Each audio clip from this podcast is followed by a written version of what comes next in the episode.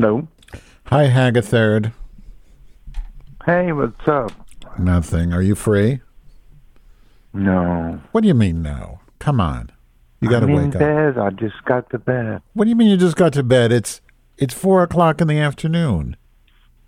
Well, two o'clock I went to bed. I'm sorry. No, come on. I can't. People miss you. They're asking for I'll you. be on soon. I'll be on soon. what? All right.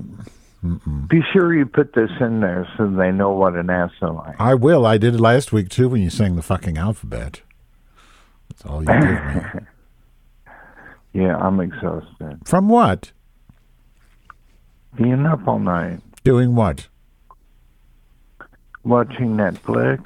That's not exhausting, Agatha. That's a privileged life you lead. You have a life of privilege. Well, it's not going on forever because I need to make some money, girl. oh, please. You're going to be Gotta doing make that. the money. You're going to be doing that until some old person dies and you get more money from another old person. That's how you that's how you uh what do the kids say? That's how you ride. You're just I have the Truvada lawsuit saying that I got a cracked rib. do you, is it going to are you going to get and anything? It's all, How do you get a cracked rib from Truvada? right now. You got a cracked rib? Yeah. What do you mean? You didn't tell me that. They said that Truvada yeah, I did because A one guy I was hanging out with decided to punch me in the chest. And that fucking Christopher fat ass stinky son of a bitch punched me in the chest. But that wasn't Truvada. That was a person, not a drug. Well they don't know that. I don't understand. It's on record that I had it. It also causes kidney. Remember when I had that kidney scare and it was abnormal and all that? I thought that was because you were just drinking coffee and eating a McDonald's all day. No. Well, I mean, I'm all for your winning a lawsuit. I have. I'd much rather you have the money from a drug company. I'm just saying. It sounds a little fishy. Yeah, well, I probably won't hear from them for another six months, but I electronically signed for the forms and all that. How did you talk to a lawyer? Well, the lady that called me, I think, was a lawyer. She a lesbian, like Under law. lesbian? She a lesbian? No, she sounded pretty chipper. I think she was just a regular woman. You saying lesbians aren't chipper? They're dour. Mm-hmm. Bloated. Yeah, I gotta go. I gotta go, hun. You gotta go what? Sleep? Yeah. I'm trying to wake you. No, it's not gonna work. Why? I really gotta go. I'm sorry. Okay. Oh, you're gonna have to hang up on me. I'm not gonna let you go. All right. Bye. That's rude. What a cunt.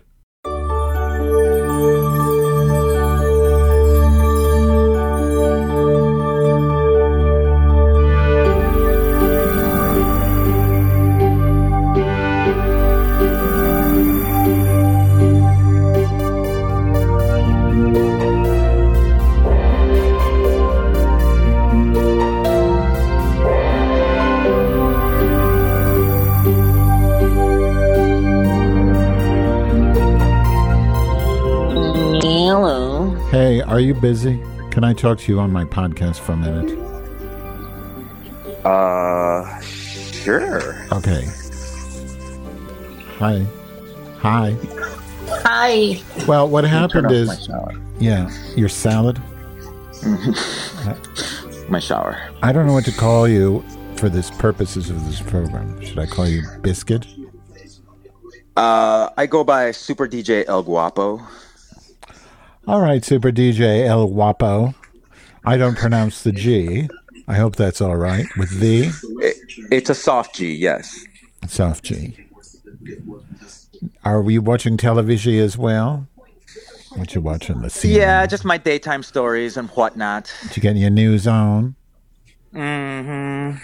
Listen, you're on my show, and I'm Sweet. I was trying to talk to myself, and I realized I have nothing to talk about, and and it occurred to me I could call you the DJ El Wapo, and see what's going on up in the universe today. Um, I have no agenda whatsoever. Uh, I just have this time period while my wife is out. No, my spouse.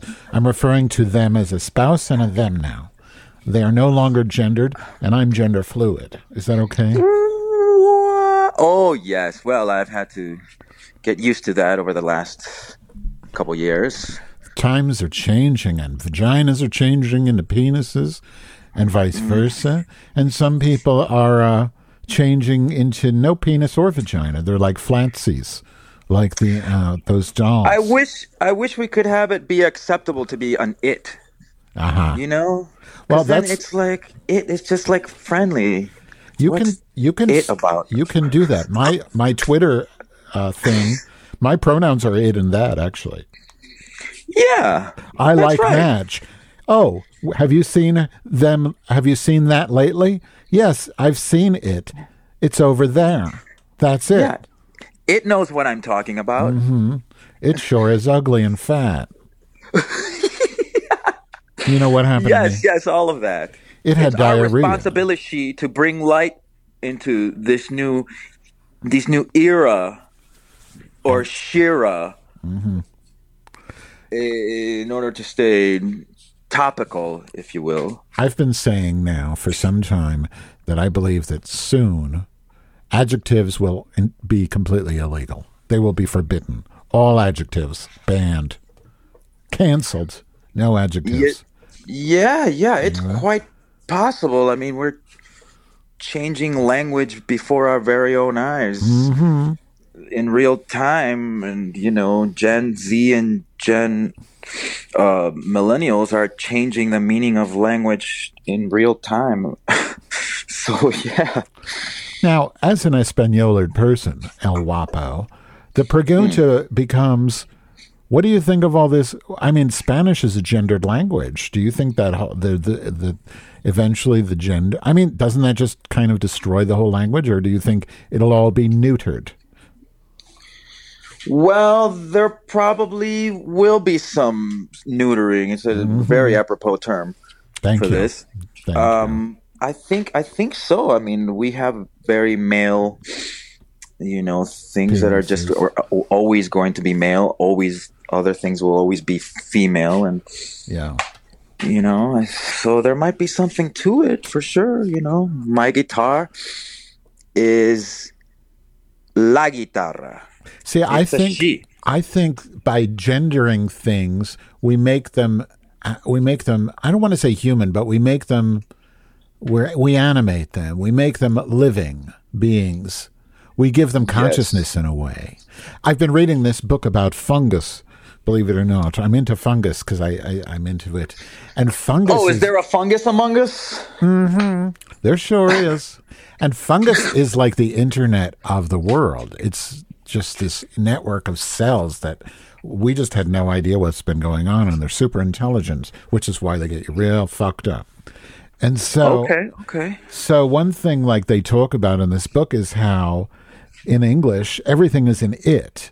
And that sort of goes along with the way that our culture has of dehumanizing everything, depersonalizing everything. In other words, if you're not human, you don't think, you're not a being. Whereas, like Right. in this book, they talk about truffles, for example. Truffles have a, this fantastic relationship. They mate with trees, they have sex. Trees do this amazing dance with pheromones and chemicals in order to attract the right fungus, and then they need fungus, and fungus needs trees, and and then the, the, the and then the the mushroom, the truffle has to attract an animal in order to make it eat it and shit it out so it can protect its spores, which is why they're so delicious. And that whole thing, like when we call a truffle an it, it means that we're denying it of any sort of consciousness or any sort of beingness. We're just saying, oh, we're human. We know everything. Fuck you, fuck you, world. And that's why uh, we're destroying the world. So, and I think by taking away the gender of things, we're somehow making that worse. But I don't know. I'm just some some former lesbian who's now gender fluid.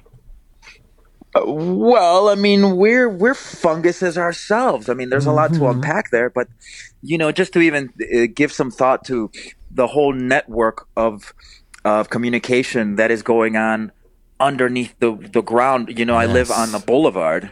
I have the boulevard life here, Yeah, and uh, I. I see trees everywhere along the boulevard. Yeah. And if you could just imagine what the network of of what's going on underneath there, and they're all communicating with each other. Yes, yes. You know, they, and in fact, this one in the corner, I know she's watching me right now, and she's telling this other bitch, like, okay, where's she been? I know they're talking about me. I know they think I got a little chubby Oh. in the last.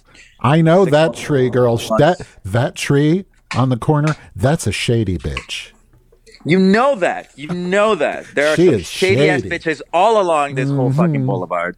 Shady. Mm-hmm.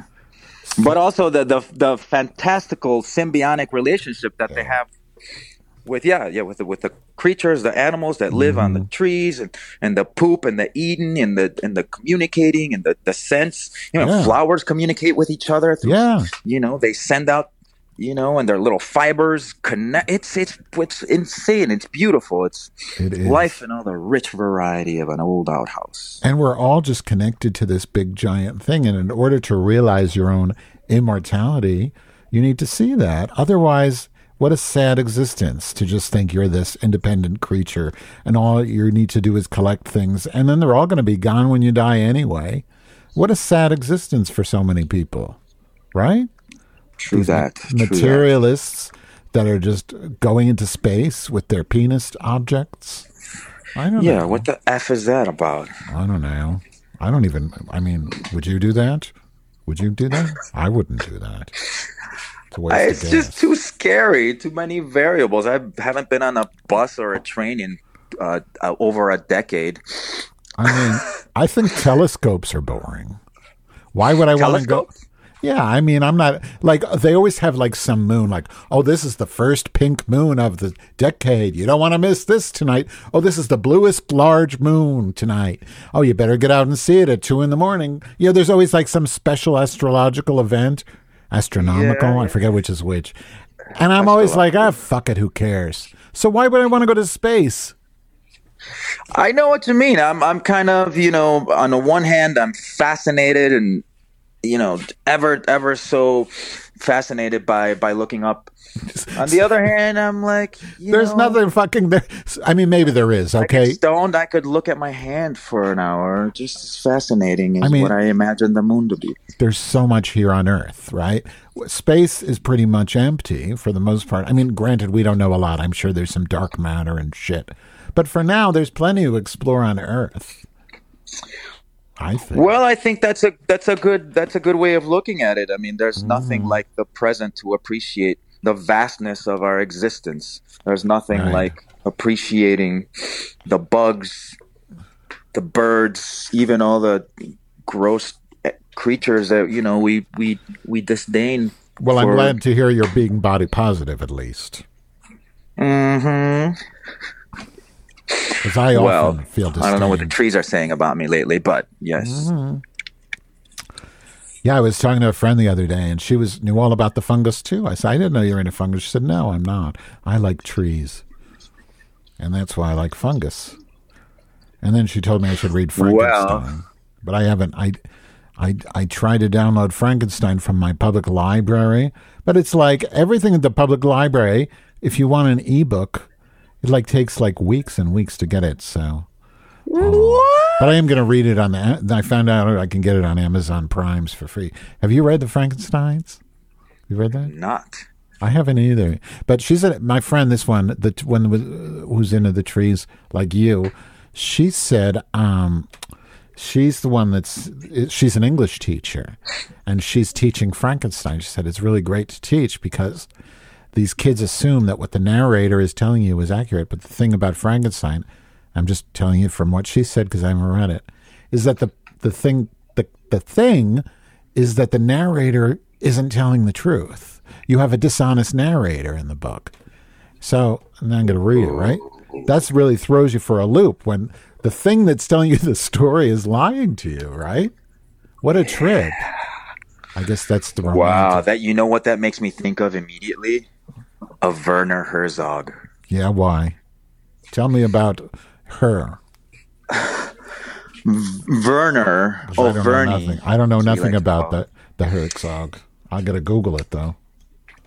Well, the Hersey. Uh-huh. She, he, hers. He, uh, he has his technique of creating stories, telling stories using this kind of method.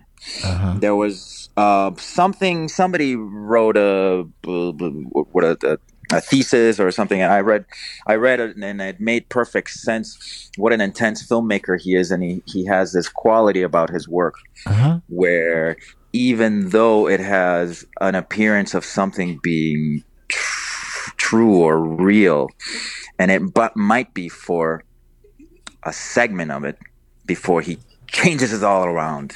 Huh. And that's the the beauty of this Werner Herzog. I know there's more articulate people who could talk, No, speak of him. but- fine. You know, but it's funny. I, I'm what looking. that made me think of. I'm looking at him on Wikipedia now. I don't think I've seen any of his films. I'm a big fan of um, Werner Werner Fass, Fassbinder. I love his movies, but I don't think I've seen any. Is there one I should I should watch? Because I, I just Yes, yes. Uh, let's see. There was one. The last, the last one that I saw of any acclaim was at the Music Box a few Uh-huh. years ago. It was the one. Ah, Klaus Kinski is in it. uh-huh. It's from the early '70s.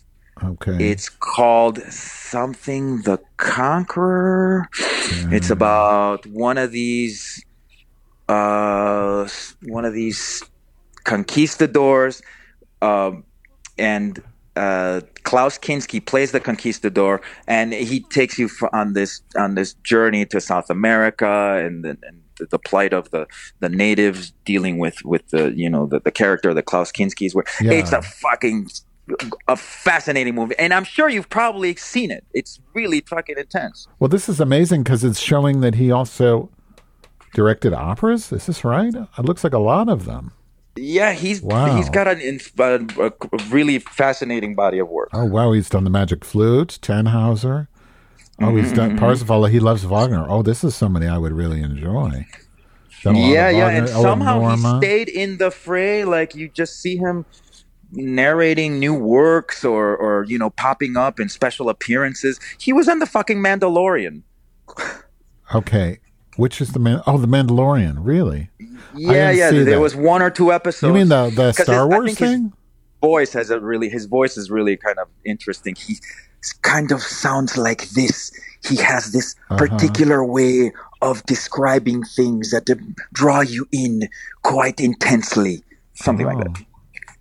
But he's definitely yeah. He makes an appearance, and you see what he looks like in the Mandalorian and all that. Okay, Um, can we go through the list? I just want to go through his movies from the seventies. You tell me which one. Oh, is it called Aguirre? Ag- Ag- Yes! Aguirre the Aguirre or Aguirre or yeah, something like that. the Wrath of God. Aguirre, the Wrath of God. That's it. yeah, Oh, it's German. Yes, Aguirre. There's Zorn Gottes. Oh, yeah, baby. Oh, that's great. I'm going to check that. That's out. a that's your starter kit. Your Werner Herzog starter kit. Wow, I've already accomplished something new today. oh, filming took place in the Peruvian rainforest.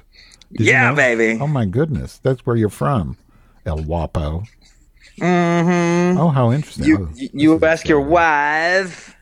No, I'm calling her my it. my spouse, my they spouse. Oh. okay, well that that could be fun too. We could all watch it together. My Thespis. Thespis. In fact, speaking of of fungus yeah. and mushrooms, yeah. I mean that would be one of those things we Oh. we should get get a hold of of fungus pie. That's fine with me, girl. You know it. Mm-hmm. I want to hunt. You know, so somebody told me that a lot of, uh, you know, mulch, mulch. When you Yes. see a lot of mulch, a lot of times you see mulch and there's mushrooms. And I read somewhere, or maybe I heard it on a podcast, and podcasts are always right, that mulch often has psychedelic mushrooms growing in it because the most mulch comes from Berkeley, California. And these people, they just have shrooms everywhere. So they say you should look for mulch. If you see mushrooms in mulch, you should check it out. Maybe it's a shroom. But I don't know. To me, they all look the same. So I don't want to fuck it up. I don't want to fuck it up. yeah, let's not. And then I'm uh, dead. You know what I mean? let's not take that on ourselves. Leave it to the experts to dig up from Yeah. the mulch. But I do respect the mulch. I love to mulch. I love the smell of mulch so much. You do? I love the smell of mulch. Don't You're you? Weird. How could you not? I, I, you know, yeah. I mean, I kinda sure. It's a You know, wonderful it's, stench. it's nature. It's, yeah, yeah. You got yeah mulch. Who doesn't love mulch? I mean, I don't love it as much as I love the stench of my own duty. But I, speaking of, I'm so glad you brought that up because That's kind of your ass mulch is I- duty. I spent this whole week shitting, and it's not even over yet. I what happened is my spouse went out for um, she was actually in your neighbor. Oh, they were actually your neighborhood Hello. meeting a friend. They went to the ninety miles, right? And I was home working, so I couldn't go. And I love the Cuban Cuban, food. Yeah, the yummy Cuban. And I got jealous, and I thought, well. I, they always make me eat healthy, and I thought, well, they are going to eat something, you know, delicious. So I'm going to go eat something delicious. So I went to this place down the street called Epic Kitchens, which is new. It's like basically a ghost kitchen, and they have like four different restaurants at one. So I ordered a buffalo chalk and breast with French fries, and I ate it. I ate it, and then four hours later, I started shivering, like my whole body was shaking, and then shaking, and I was freezing, and a terrible headache. Terrible headache lasted 24 hours, followed by extreme shitting uh, for at least 24 hours, followed by. So we're talking brown water, brown water for 24 hours, followed by a lighter, more beige water, and now it's just. It's just it's like oatmeal Ah, at this point. you've got. Are we? uh, Are you in butt mud butt? Stage? No, because I have a duty squirt. So I I Oh, always.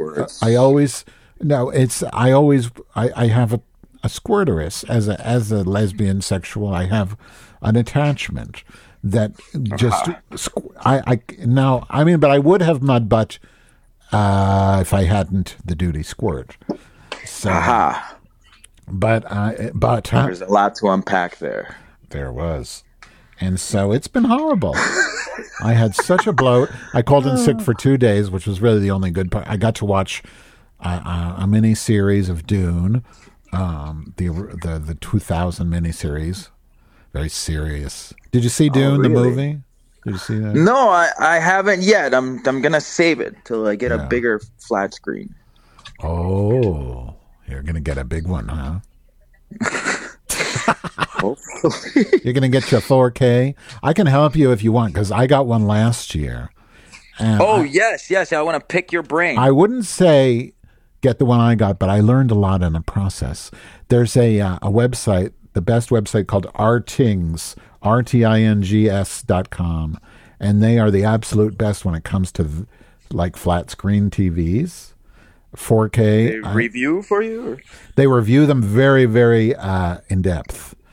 Okay. Um, yeah, but get I would recommend a Sony or an LG. That's not something you want to go skimp on. I got the Vizio, which is kind of kind of uh, trying not to be racist against my own kind, but it's the third. Yeah, it's the third down. It's not quite. well, it's it's a lot cheaper, but you get what you pay for. But it's okay because I've I worked around its its floors. But if you really want yeah, to right. get a good one, It's like what Vizio is like what Aldi used to be ten years ago. right? Except without the chocolate bars. Okay. Mm-hmm. uh, yeah, I think I, I used to have a Vizio as well. I'm familiar. Yeah. But yeah, I know. Like I'm, I'm looking at the the prices. I, I, Yeah. I right now all I have is a measly 38 inch. Oof. That's not. Uh, That's pretty good. I mean, what are you looking for? A fifty? We have a sixty-five. That's like that's what used to be a decent size, you know, Mm-hmm. Oh 20 years ago. When I was a kid, it, like twenty inches was big. Right, right.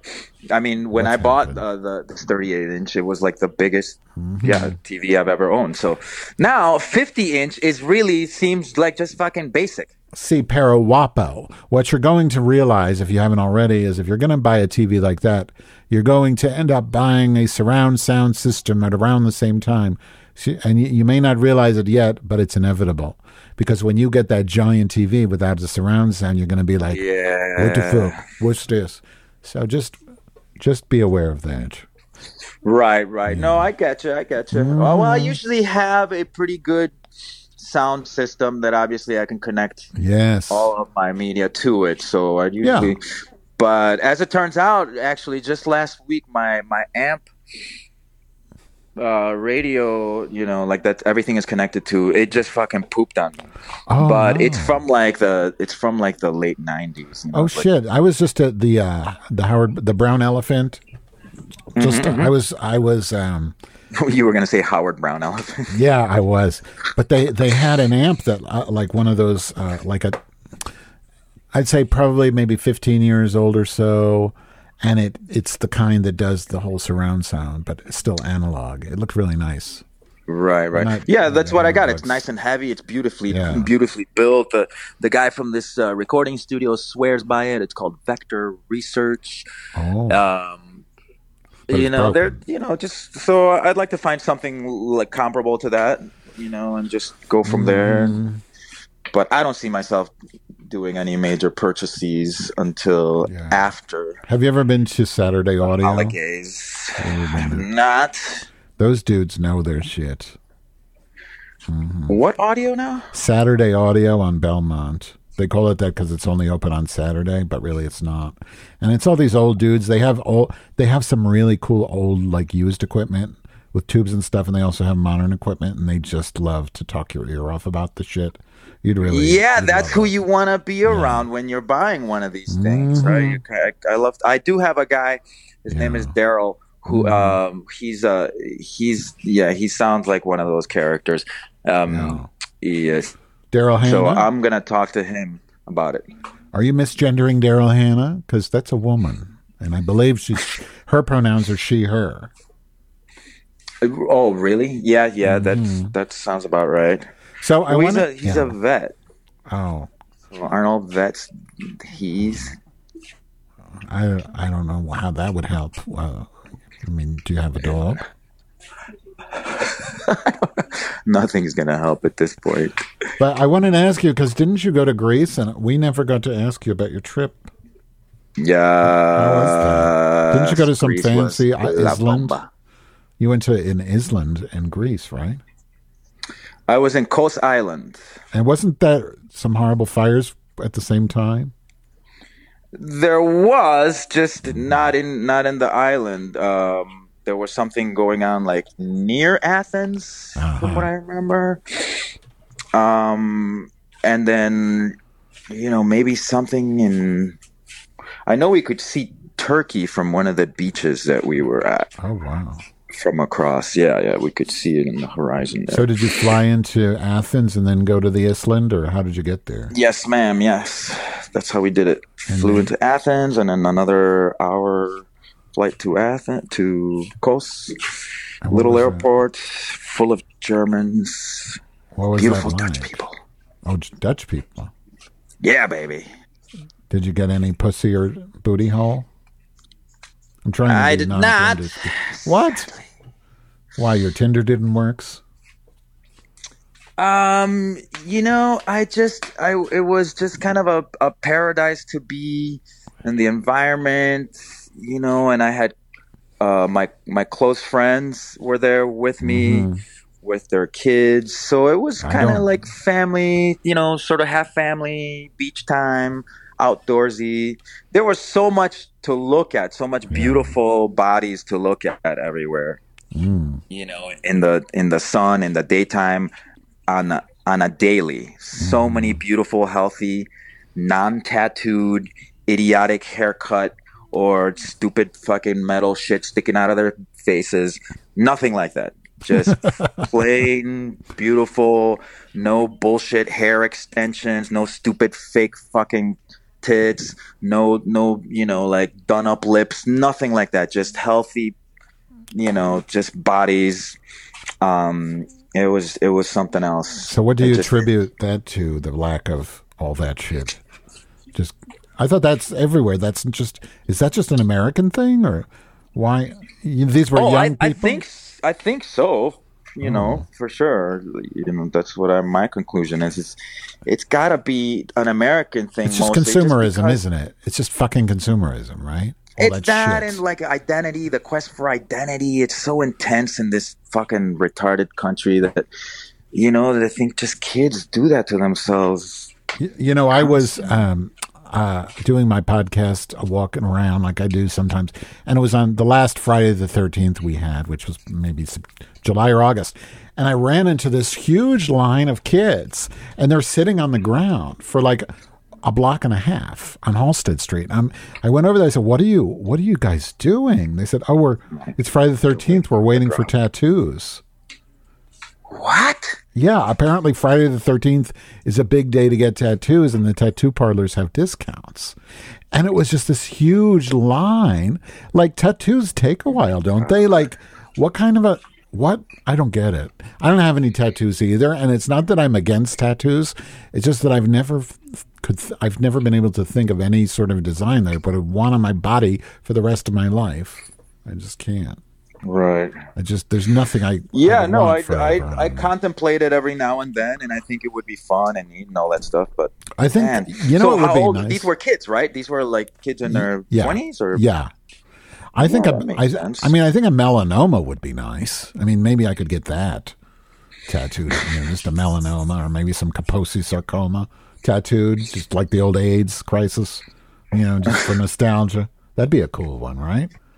Kaposi. That would be a fucking cool tattoo, Kaposi sarcoma marks, wow. along with a very strict diet. Oh yeah, Mm-hmm, girl. I, I really think it's capitalism though. I think it's just more consumerist shit. Like I see it a lot in the lesbian gay community too. Like the fucking shit that people come up with for fetish. Like just when you think I you've heard of everything, like all of a sudden I'll go into like a sex shop and there's tons of them here, and it's all about electric torture. Right? There's all these devices to like electrocute each other now like yeah, a little handheld buzzer and then electrocute your balls and this thing you stick up your ass and you electrocute the other person. They didn't have that 10 years ago. People didn't electrocute. I mean, maybe they did, but it wasn't fucking everywhere. And then the puppy dog thing, that came out of nowhere. Now, like you go into these stores and there's like 50 different puppy masks and they're each like $250 made out of leather. And I saw a friend of mine, Marshall, and he's nice. He's he used to be a podcaster. I saw him at the cell block maybe a month or two ago, and I said, Marshall, I said because he's a puppy, right? You He's a- went to Cell Block a month ago. oh yeah, I, I said Marshall because he's dressed up as a puppy. He's on the float for Halloween, also, by the way. uh, with the, with a puppy. I said, Marshall, tell me you don't feel just a little silly voluntarily wearing a mask when we've been forced to wear these goddamn masks for over a year now, and you're wearing one for, for just for kink. I mean, I just thought this is just silly. well, that's right? you said it. That's the word. You know, like we're more kink friendly as a as a bundle to But see, I don't you know body it. positivity or sex positivity. But- but see, I- I think- all over. I think it all comes down to basically consumer culture, to capitalism. I think body positivity comes from places like McDonald's because they capitalize it.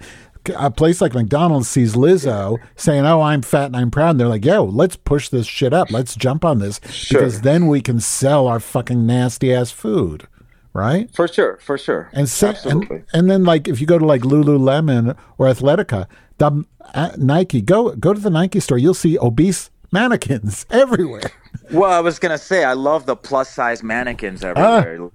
It's Like, ridiculous. and in a those in- didn't exist up until like No. five, ten years ago. I mean, we didn't see and in an athletic plus size mannequins. In an athletic store, what?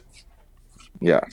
And then I was watching, um, you know, Vivica Vivica Murphy, the the sort of he's got a horrible underbite. He's the Surgeon General, right, with a horrible underbite, and I just think underbites are the worst. Buck teeth are fine. Freddie Mercury made it even look sexy, right? But an underbite is the fucking worst. You don't want one.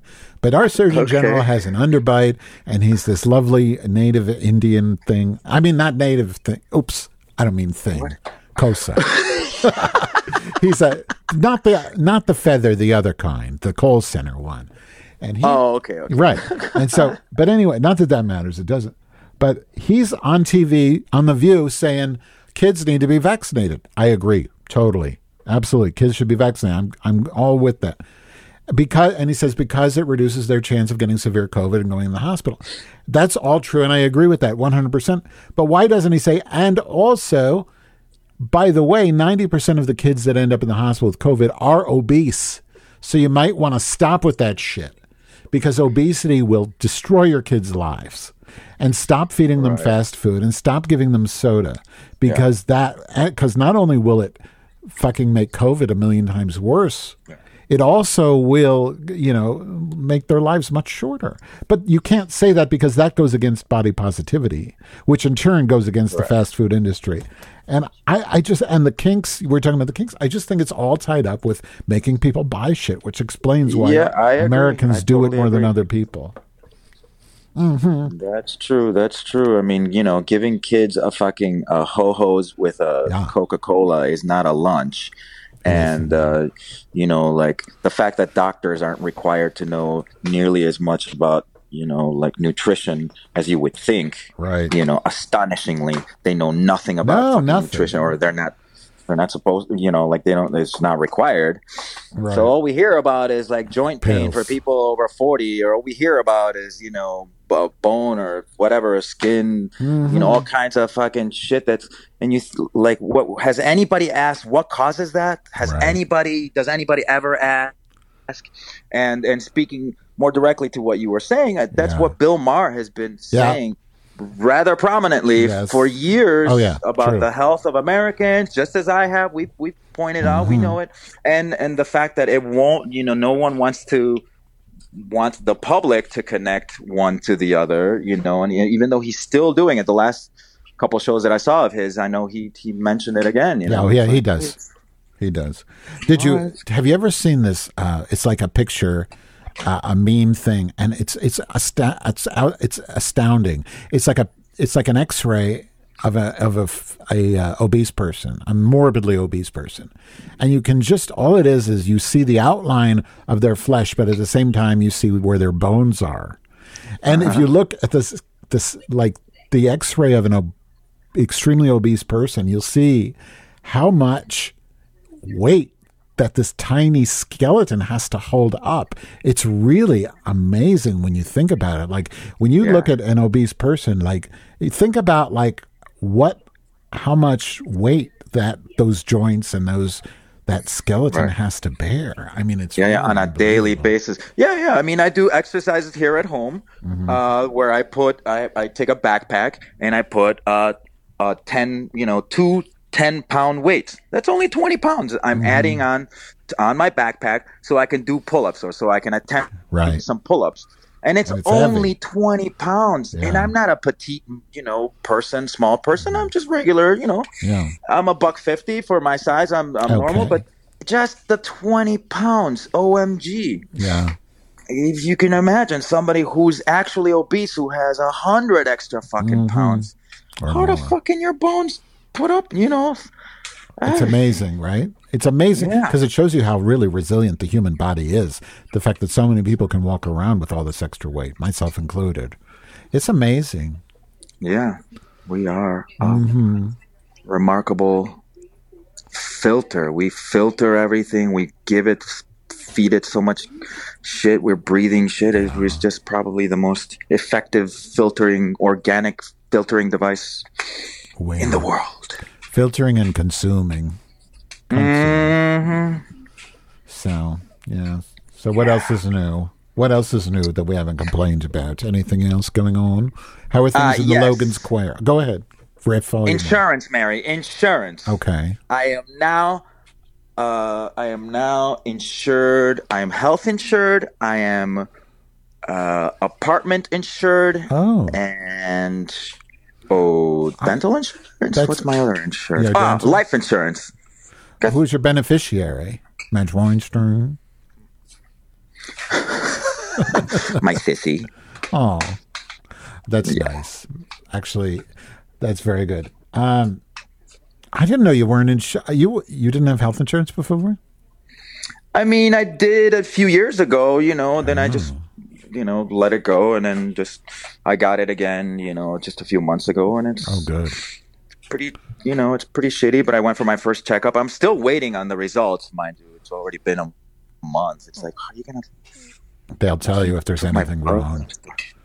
They always call you if there's something wrong. If you don't hear, that means there's nothing wrong.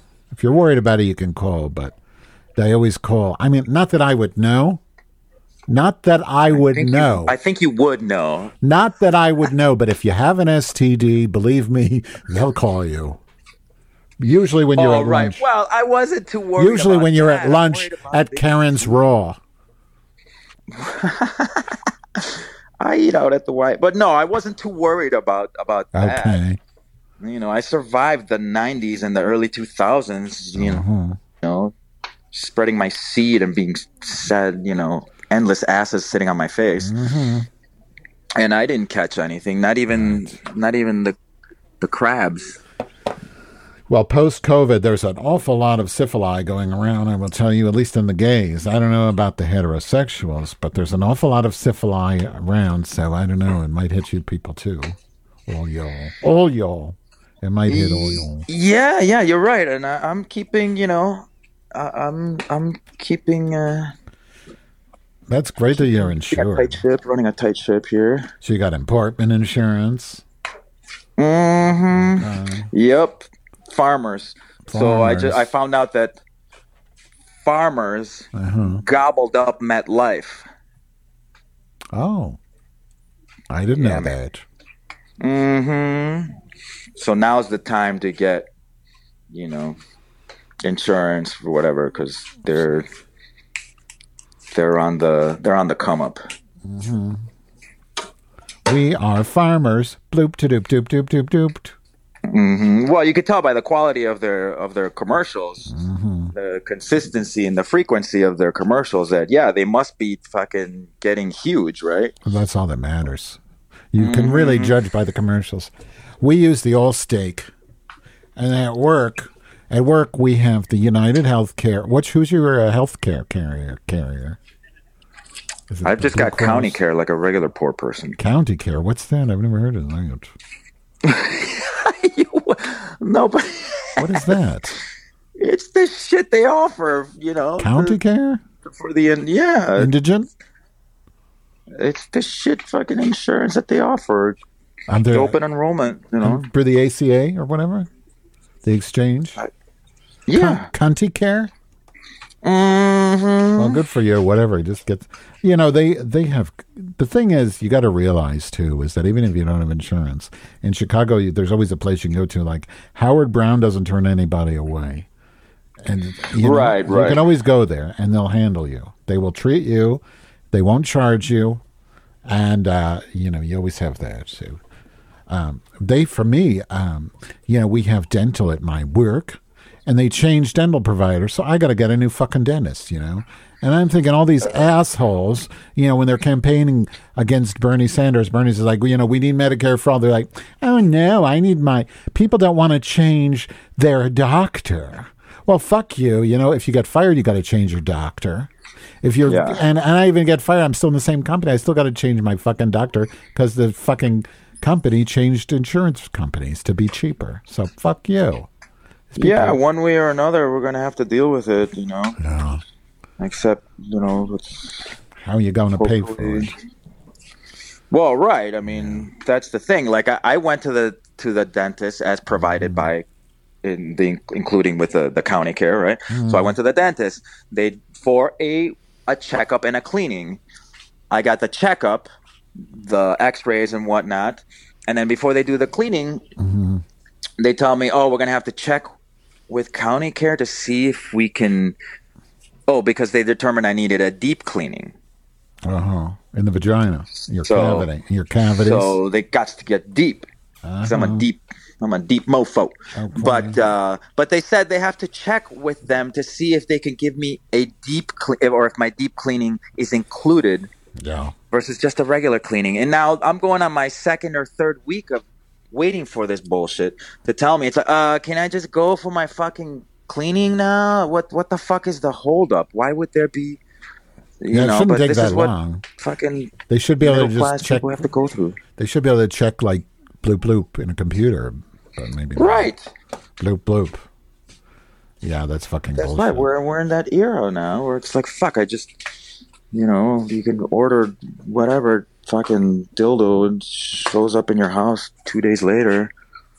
Yeah, so we got to switch dentists. So I found this dentist, and you know, and he's he's pretty good looking, but you know, you can't get the best looking ones when you're on uh, a, a DMO. So I'm on the DMO, which is cheap, because the DMO means you have to pick a provider and you stick with them, as opposed to being right. able to pick. Because if you have the one where you can pick whatever dentist you want, then you're limited to like two thousand dollars a year. Oh no, oh no. Right, right. But I'll tell you what, ever since I got married, I have had no cavities because my uh, my spouse doesn't let me eat candy no more. So I don't. It's amazing. Like I've had cavities my entire life. My mother always gave us candy and soda, candy and soda since I was born. I if she, if she didn't give it to me, I'd cry. And now I can't cry because I'm a grown up, so I don't get no That's candy. right. I had no idea it was like that highly correlated. It's fucking amazing. Like my teeth are rotted because I ate so much fucking candy. And now it's like a switch. I stopped eating candy. I mean, not totally, but most, Yeah. like probably 95% less. And there's no fucking cavities no more. I bet you don't have cavities either, do you? I mean, not like you know when um I'm not talking about earlier, anus. my you know let's see my mid twenties or Mm-hmm. so. Like I hadn't, you know, I used to go very infrequently, but Mm-hmm. lately I just you know make sure I go Yes. at least once a year. You know, cleaning checkup, and then it's it's all good. You know. Yeah.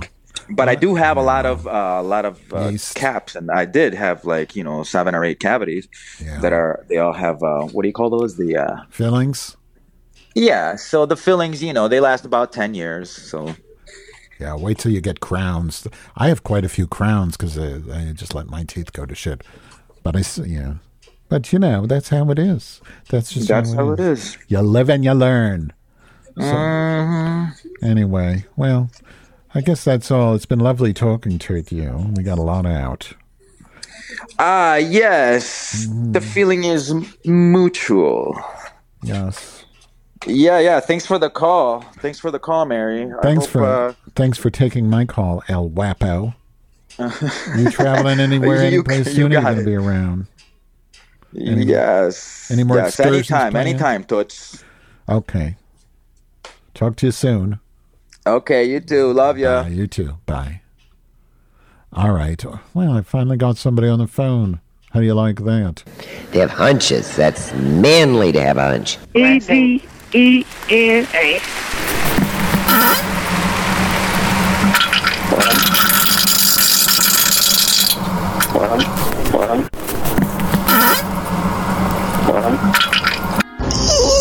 You want me to tweak you?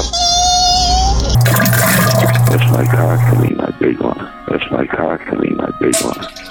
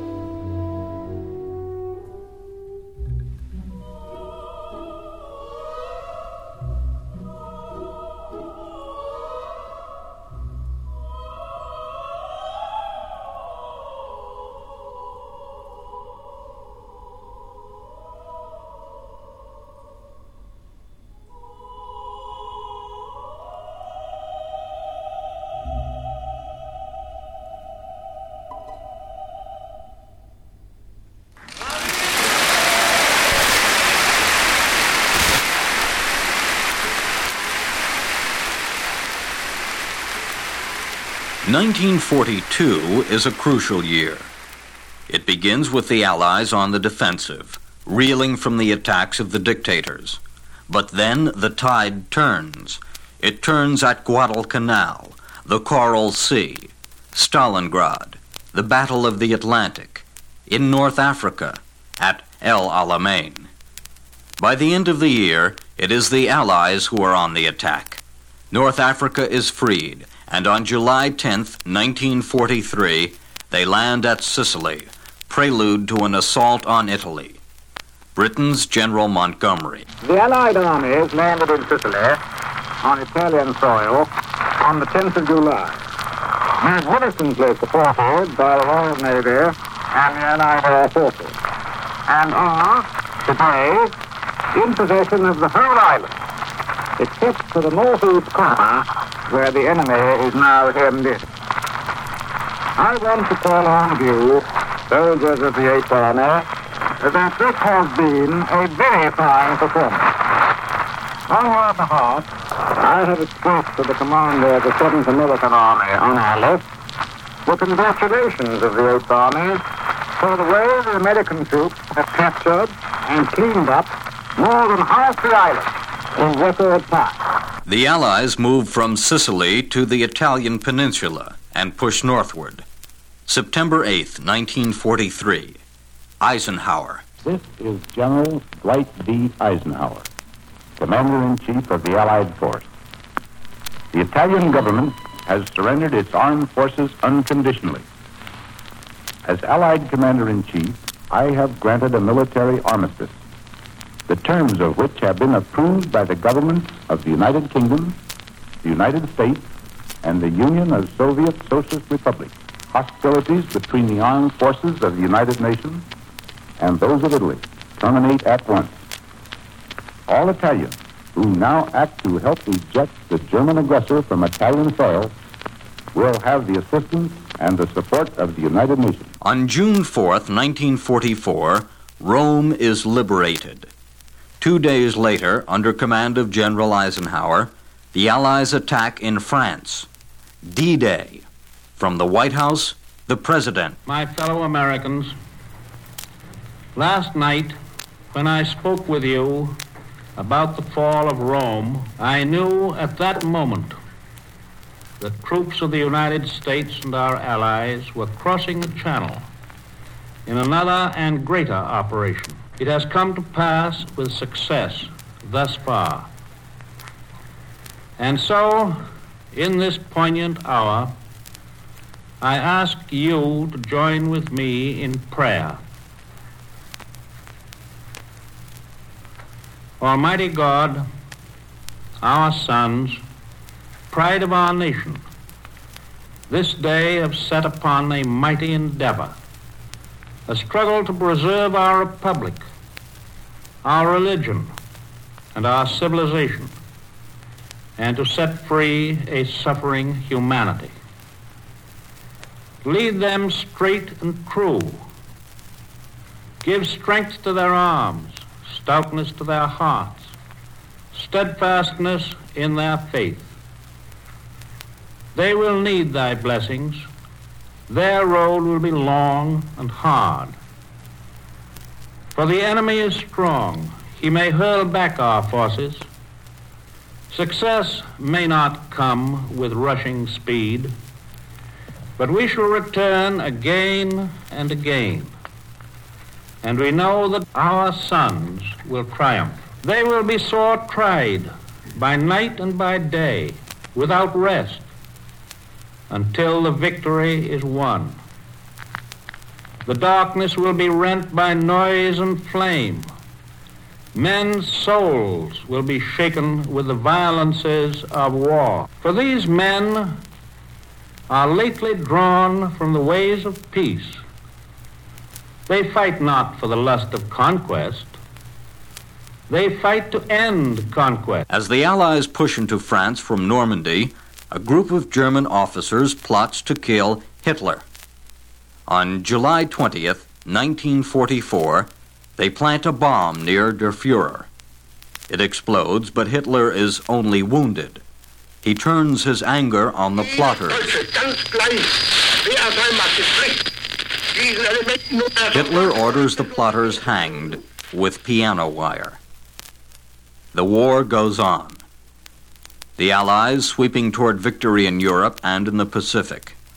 There, General Douglas MacArthur fulfills a pledge to the people of the Philippines. This is the voice of freedom. General MacArthur speaking. People of the Philippines, I have returned. By the grace of Almighty God, our forces stand again on Philippine soil. Soil consecrated in the blood of our two people. We have come dedicated and committed to the task of destroying every vestige of enemy control over your daily lives and of restoring upon a foundation of indestructible strength the liberties of your people. At my side is your president, Sergio Osmeña, worthy successor of that great patriot, Manuel Quezon, with members of his cabinet. The seat of your government is now therefore firmly reestablished on Philippine soil. The hour of your redemption is here. Your patriots have demonstrated an unswerving and resolute devotion to the principles of freedom that challenges the best that is written on the pages of human history. I now call upon your supreme effort that the enemy may know from the temper of an aroused and outraged people within that he has a force there to contend with no less violent than is the force committed from without. Rally to move. Let the indomitable spirit of Bataan and Corregidor lead on. As the lines of battle roll forward to bring you within the zone of operations, rise and strike. Strike at every favorable opportunity. For your homes and hearths, strike. For future generations of your sons and daughters, strike. In the name of your sacred dead, strike. Let no heart be faint. Let every arm be steel. The guidance of divine God points the way. Follow in his name to the holy grail of righteous victory. MacArthur is supreme commander in the Pacific. But there are other great commanders, among them Admiral Chester Nimitz. Many American football coaches have attained a colorful popularity by expressing a dim view of their team's chances of success before each game, largely as a device for preventing overconfidence among the players. In this regard, football coaches are professional pessimists.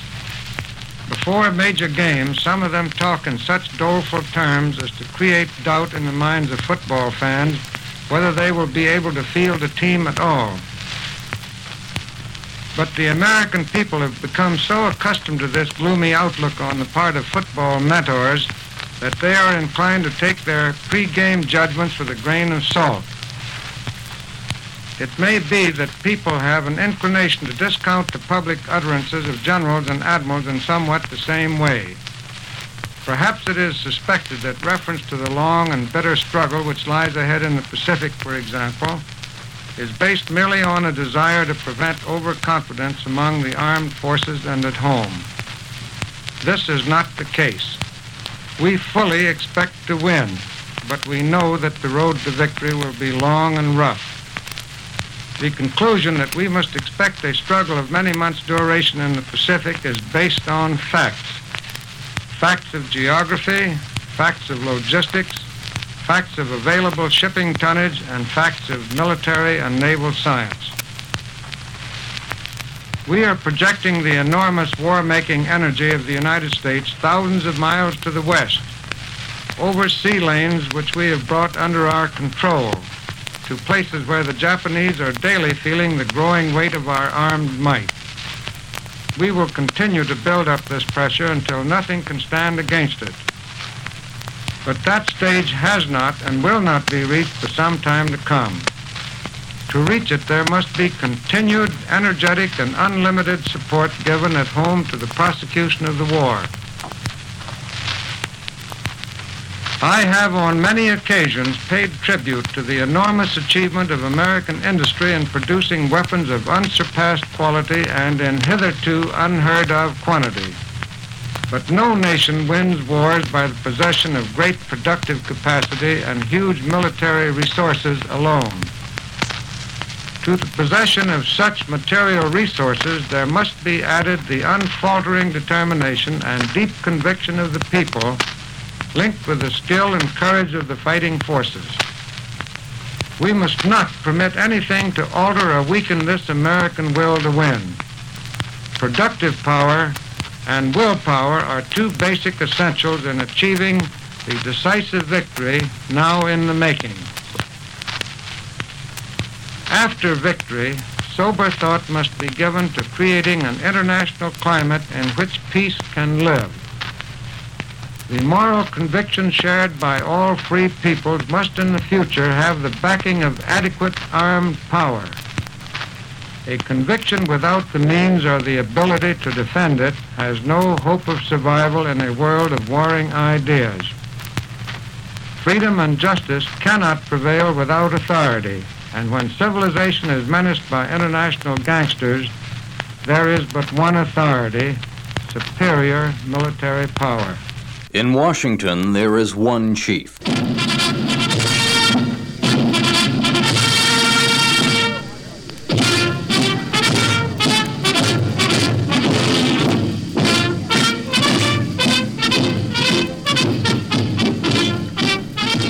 Franklin Delano Roosevelt, elected to a fourth term as president, looks beyond the war toward the peace in his fourth inaugural address.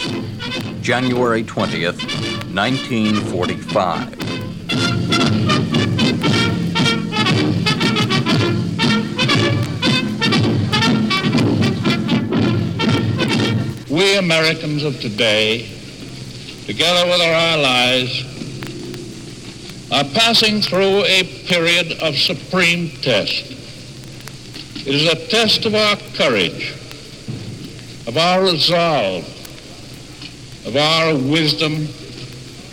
of our essential democracy.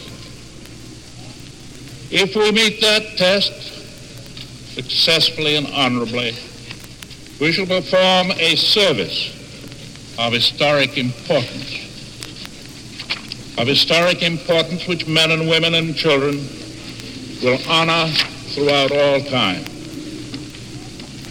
As I stand here today, having taken the solemn oath of office, in the presence of my fellow countrymen, in the presence of our God, I know that it is America's purpose that we shall not fail. In the days and the years that are to come, we shall work for a just and honorable peace, a durable peace, as today we work and fight for total victory in war.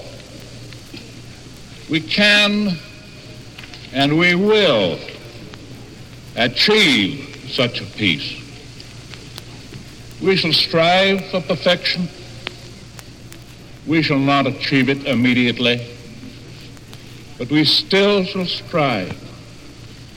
We may make mistakes, but they must never be mistakes which result from faintness of heart or abandonment of moral principle. I remember that my old schoolmaster, Dr. Peabody, said in days that seemed to us then to be secure and untroubled. He said things in life will not always run smoothly. Sometimes we will be rising toward the heights. Then all will seem to reverse itself and start downward. The great fact to remember is that the trend of civilization itself is forever upward. That a line drawn through the middle of the peaks and the valleys of the centuries always has an upward trend. Our Constitution of 1787 was not a perfect instrument. It is not perfect yet. but it provided a firm base upon which all manner of men of all races and colors and creeds could build our solid structure of democracy. And so today, in this year of war, 1945, we have learned lessons at a fearful cost, and we shall profit by them. Less than three months later, FDR is dead, and there is a new president, Harry Truman. Mr. Speaker, Mr. President, members of the Congress, it is with a heavy heart that I stand before you, my friends and colleagues in the Congress of the United States. Within an hour after I took the oath of office, I announced that the San Francisco Conference would proceed.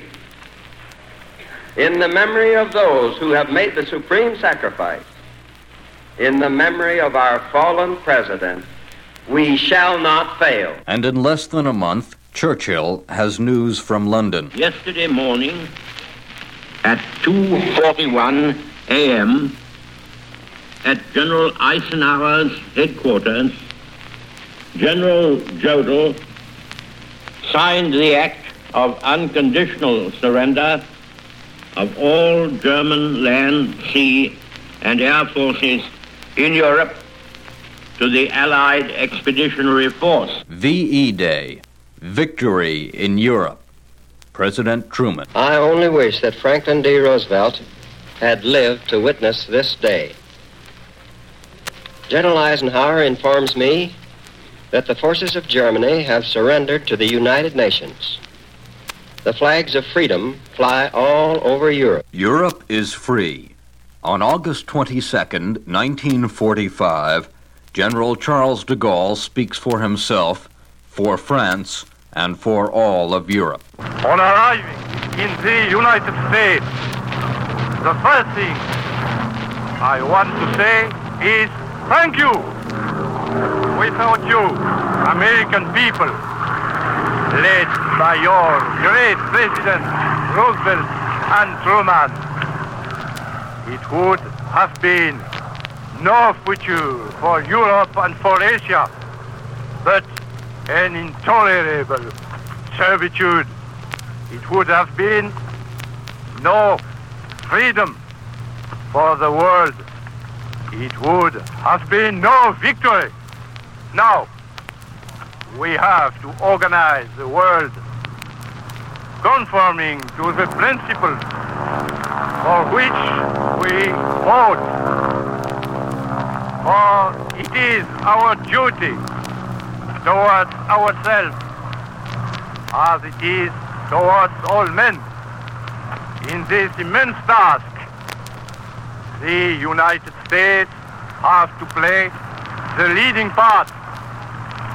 It is the earnest desire of France to unite her efforts to yours in a spirit of confidence and friendship, spirit which has bound always together our two democracies and which must bind them today together more than ever. I have come here with the Minister of Foreign Affairs of France to talk of all this with President Truman and his government and to bring to your country the friendly salute of my country.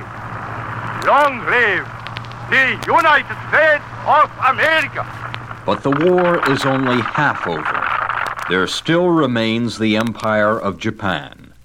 War in the Pacific.